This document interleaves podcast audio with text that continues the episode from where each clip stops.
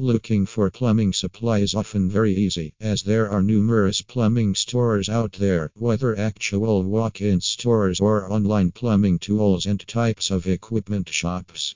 The tricky thing about finding styles of equipment and tools in plumbing, though, is to urge those right ones for specific purposes. Most folks get frustrated if we do not fix leakages in our pipelines or clog our drainage systems.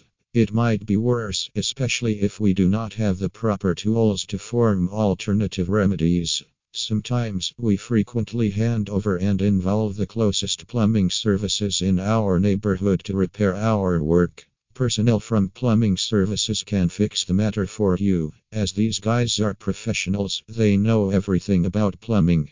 But if you're saving every dollar from your salary, getting their services might not be an efficient choice for you.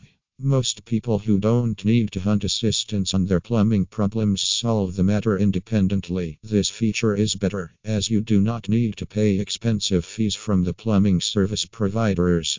The thing about solving the issues on your own is that you don't have to fill your toolbox with every plumbing supply you recognize. All you've got to try to do is familiarize the uses of every tool and know the fundamentals of plumbing.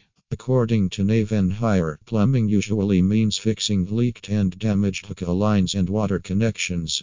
Before constructing a building, a plumber ensures proper water and system of the building. Usually, this relies on the planning of the building. Still, regardless of what the planning is or how big the building could also be, plumbing principles are usually equivalent to what is utilized in your home. Traditionally, people used copper pipes in leak connections in our homes. Now, people use plastic pipes because plastic is much less expensive and straightforward to handle, repair, and replace.